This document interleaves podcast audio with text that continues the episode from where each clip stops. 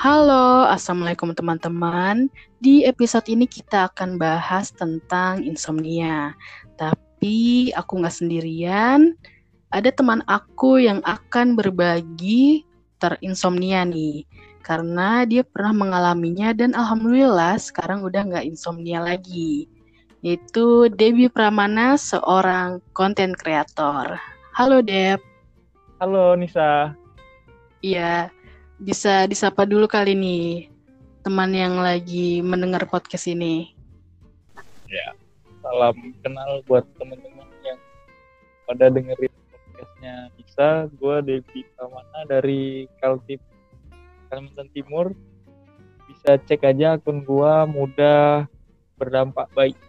Mungkin teman-teman ada yang mau tahu nih kegiatan lo sehari-hari apa sih? Buatan kegiatan gue sehari-hari selain kerja yaitu tiap hari gue bikinin konten buat akun gue akun lo yang tadi ya? Iya. Baik. Iya. itu konten lu seputar apa? Mungkin ada teman-teman yang mau tahu gitu. Pengembangan diri pengalaman kita hidup gue itu pengalaman sharing bareng Indonesia Community Microblogger Indonesia Uh, jadi teman-teman, Debbie ini seorang penulis microblog gitu, benar kan Deb? Iya. Kenapa aku bahasnya sama Debbie karena waktu itu kita pernah ngobrol-ngobrol ya Deb. Iya. Terus akhirnya kita lagi sharing-sharing terus ngobrolin tentang insomnia. Iya benar. Jadi kita ngebahas tentang insomnia barengan. Mungkin kita jelasin dulu kali ya, Deb, insomnia itu apa? Iya. Jadi insomnia itu gangguan tidur yang menyebabkan seseorang sulit tidur atau tidak cukup tidur meskipun terdapat waktu untuk melakukannya. Ternyata nggak sedikit loh di Indonesia yang mengalami insomnia ini. Menurut penelitian seorang dokter, ada 10% atau sekitar 28 juta penduduk Indonesia yang mengalami insomnia. Gitu deh. Jadi ternyata banyak juga yang mengalami gitu. Nah, lu berarti lu sulit tidur nih. Sulit tidurnya nih kayak gimana bisa diceritain nggak?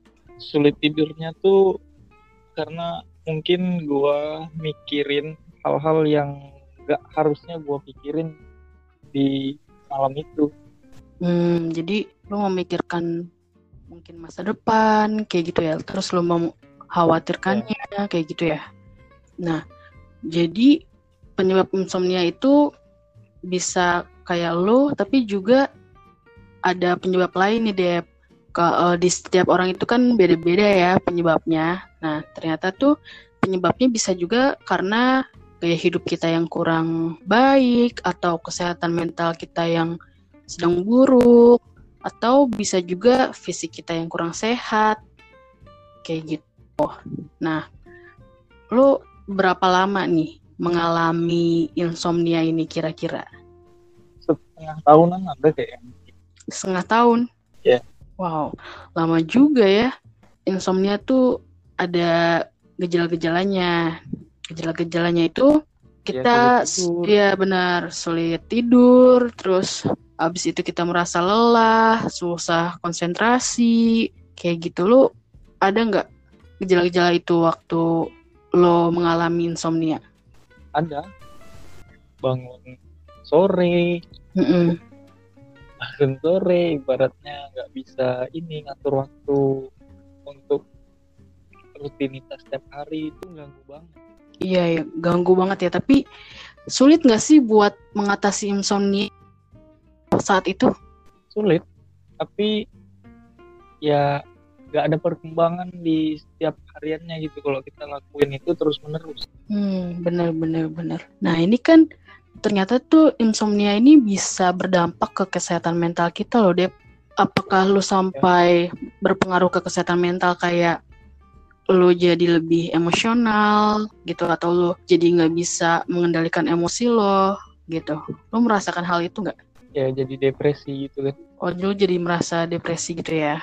Jadi itu ternyata insomnia itu bisa berdampak ke mental kita kalau lu kan merasanya jadi depresi ya Jadi ada juga dampak yang lainnya nih. Jadi kita sulit yang tadi gua sebutin.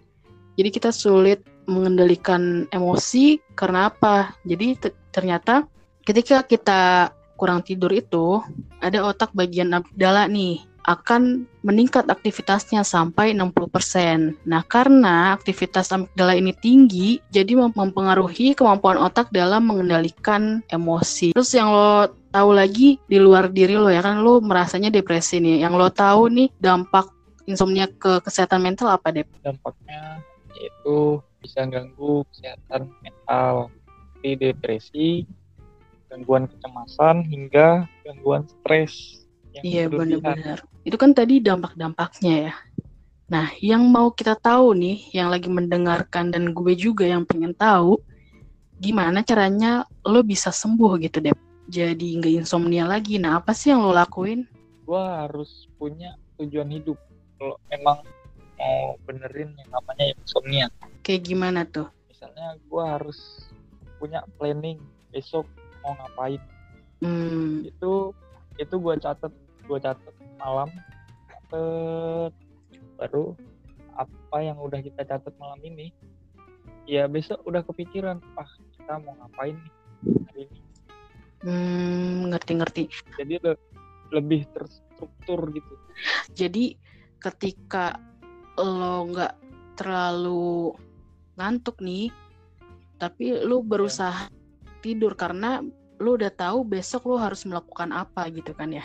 Iya jadi terus juga pikiran lo untuk besok gak yang masa depan yang jauh ya, gitu. Bener nggak sih?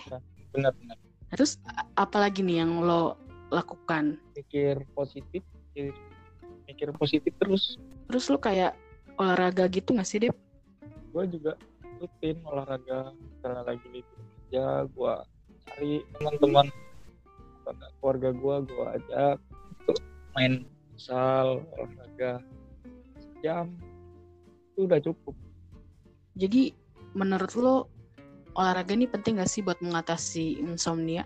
Penting banget apalagi itu kan kegiatan yang positif. Dan juga yang gue tahu ya ketika kita olahraga itu tuh otak kita mengeluarkan hormon endorfin yang bisa meredakan stres. Itu tertawa tertawa itu juga jadi ini kan jadi kesehatan mental kita tuh jadi lebih bagus iya benar. Benar benar. Terus juga ketemu orang ya kan?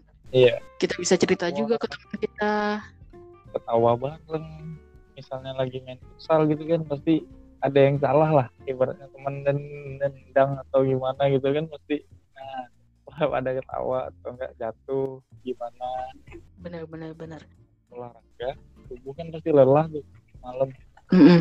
capek ya ibaratnya kalau kita masih scroll scroll HP tuh udah nggak ini udah kayak nggak udah males lah. Ya udah tidur. Iya benar-benar jadi karena kita kecapean juga udah olahraga jadinya ngantuk ya Dep malam-malamnya iya. Iya iya. Nah jadi yang lo lakuin adalah berpikir positif terus juga olahraga ketemu teman-teman gitu ya. Nah berarti itu bisa kita lakukan juga nih kalau ada teman-teman yang mungkin sedang mendengar lagi mengalami insomnia bisa nih diikuti juga apa yang dilakukan oleh Debbie. Nah, karena kita udah membahas semuanya, ada pesan-pesan gak nih Deb buat yang lagi insomnia nih? Ada. Oke. Okay.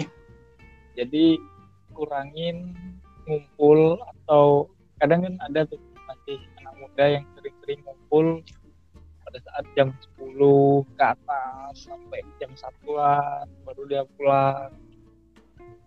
Mm -hmm. Nah itu kan mesti ada tuh. Gua ngurangin itu juga sih ngumpul bareng temen yang nggak ada nggak ada manfaatnya. Manfaatnya gitu ya? Iya. Nggak ada manfaatnya untuk diri kita. Benar benar benar. Jadi buang-buang waktu juga terus kita jadi begadang jadinya insomnianya nggak selesai-selesai deh gitu ya Dep. Iya. Bener-bener bener. Nah, karena udah uh, dibahas semuanya nih, tadi kita bahas apa aja Dep? Apa itu insomnia, terus penyebab penyebabnya, terus juga dampaknya ke kesehatan mental kita, terus Debbie juga udah berbaik hati untuk sharing gimana Debbie untuk sembuh gitu ya Deb. Nah berarti sebenarnya insomnia ini menurut lo bisa disembuhkan gak Deb? Bisa. Bisa banget ya. ya tergantung dari kemauannya si dirinya itu sendiri. Si yang mengalami insomnia ya. Berarti ya, harus diawali oleh diri kita sendiri ya Deb? Iya, ganti rutinitas setiap hari.